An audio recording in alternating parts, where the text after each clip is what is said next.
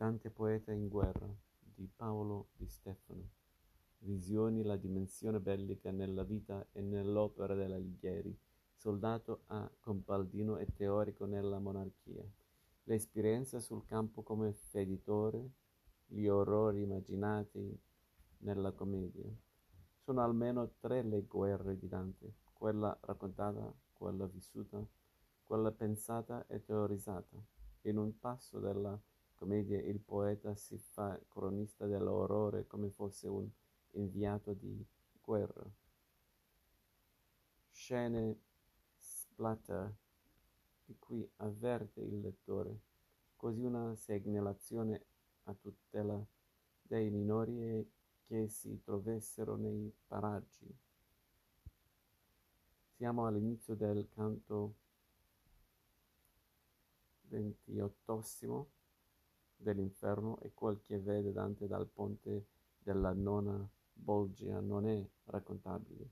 Non c'è scrittore, dice, che possa descrivere adeguatamente le ferite e il sangue che io ho visto in questo luogo. Né il linguaggio né la mente sarebbero in grado di contenere uno scenario tanto orripilante,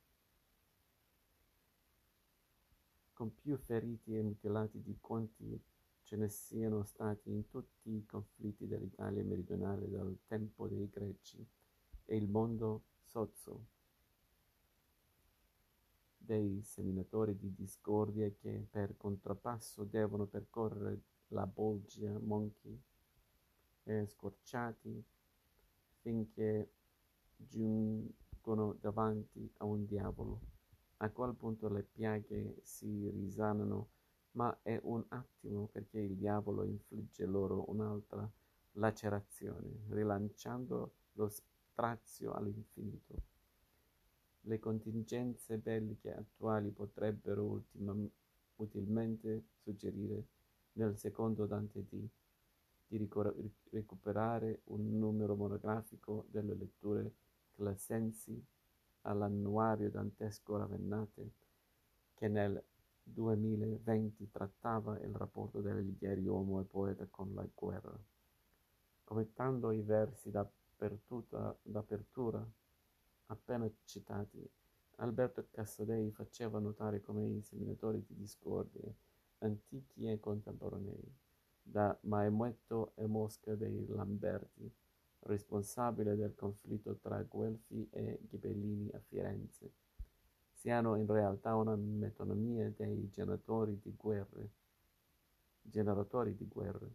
Dunque, se fosse lecito il gioco sempre discutibile ma divertente dell'attualizzazione, Putin si troverebbe collocato tra questi tristi figuri, magari in compagnia tra altri celebri tiranni del Novecento,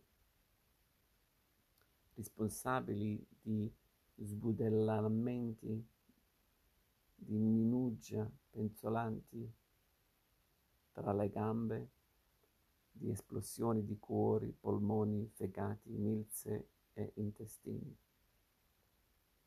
Gente che ha sulla coscienza centinaia di migliaia di uomini aperti dal mento in fin dove si trulla, vittime dileccate, estorpiate, proprio come i leader scismatici che all'inferno devono pagare specularmente le loro colpe. La risma di quelli che fuor vivi e però sono fessi così. Nel film documentario dantesco si vedono nasi mozzati, orecchie tranciate, gole dilaniate e sanguinolente, mani amputate dai cui moncherini sprizza sangue sulle facce di malcapitati. Lo spettacolo tocca il suo culmine di violenza con il busto decapitato di Bertrand de Born, il poeta provenzale colpevole di aver istigato con le sue poesie il re d'Inghilterra Enrico III contro suo padre. E lui che regge in mano per i capelli la propria testa, quasi fosse la lanterna che gli permette di guardare davanti a sé mentre cammina così decollato.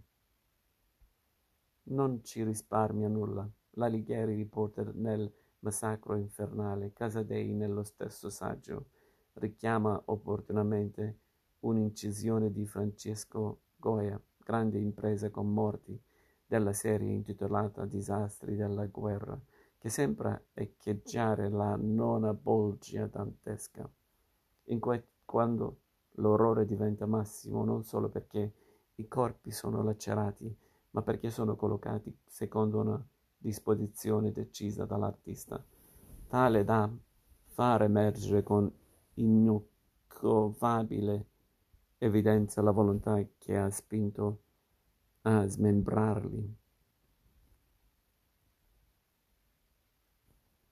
Può anche darsi che Dante questi sventramenti li abbia intravisti sul terreno di battaglia, magari l'11 giugno 1289 a Campaldino, dove è certo che fu coinvolto come feditore Gualfonci o in qualità di cavaliere della prima schiera, e dove, come scrisse in una lettera andata perduta, ebbi temenza molta e nella fine allegrezza grandissima per gli vari casi di quella battaglia.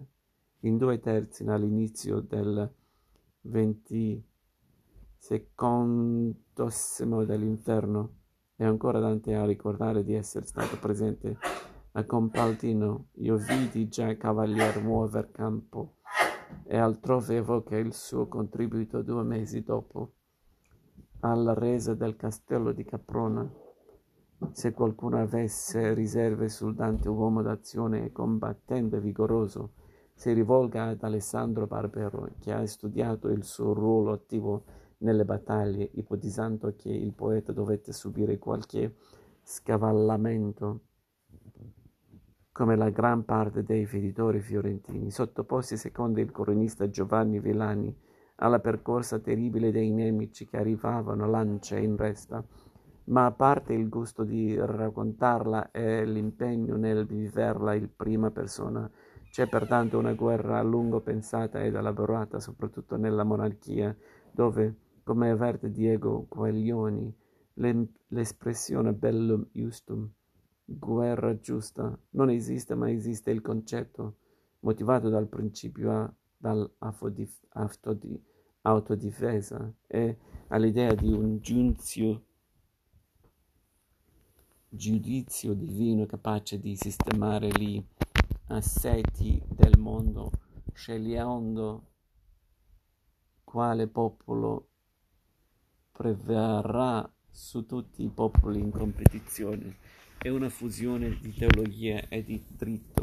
Pace e guerra, scrive Guaglioni, formano insomma un binomio inscindibile, non solo perché concettualmente esse si richiamano a vicenda, ma soprattutto perché la guerra si giustifica solo come mezzo per giungere alla pace, quando ogni altro rimedio si sia rivelato inutile.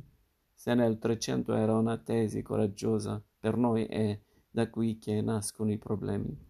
Fatto sta che nel progetto di una entità sovranazionale, quell'impero auspicato da Dante a garanzia dell'unità e della pace universale, qualcuno ha visto addirittura il presagio per niente utopistico di una organizzazione delle Nazioni Unite.